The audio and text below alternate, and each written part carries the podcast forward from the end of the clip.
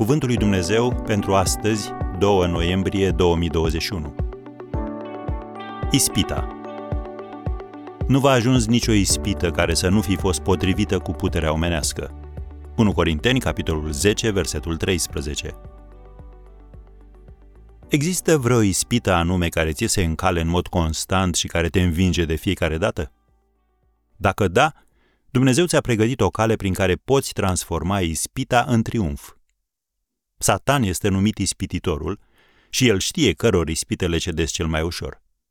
Însă apostolul Pavel ne asigură, nu va ajuns nicio ispită care să nu fi fost potrivită cu puterea omenească. Domnul Isus însuși, în toate lucrurile, a fost ispitit ca și noi, dar fără păcat, cum scrie în Evrei 4, versetul 15. Iată și motivul. Prin faptul că el însuși a fost ispitit în ceea ce a suferit, poate să vină în ajutorul celor ce sunt ispitiți. Tot epistola către Evrei, capitolul 2, versetul 18.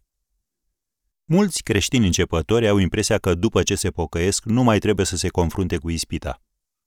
Din potrivă, când ești mântuit, te vei confrunta mai mult cu ispita decât atunci când erai pierdut. Același vânt care te împingea din spate în drumul spre iad îți va sufla acum în față în drumul spre rai. Ispita nu ia niciodată vacanță. Și dacă tu îți iei vacanță, ea va merge cu tine. Te va izbi atunci când crezi că ești cel mai puternic. Te va lovi și te va doborâ când te simți cel mai slab.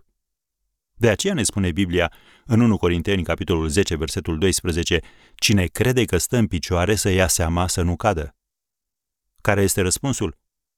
Dumnezeu care este credincios nu va îngădui să fiți ispitiți peste puterile voastre, ci împreună cu ispita a pregătit și mijlocul să ieșiți din ea ca să o puteți răbda. Versetul următor, 13 din 1 Corinteni 10. Să reținem două lucruri. Primul, vei fi ispitit.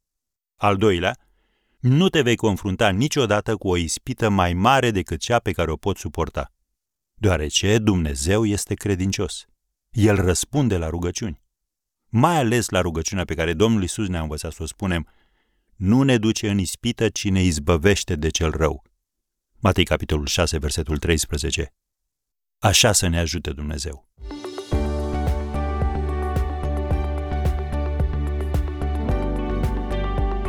Ați ascultat Cuvântul lui Dumnezeu pentru astăzi, rubrica realizată în colaborare cu Fundația SER România.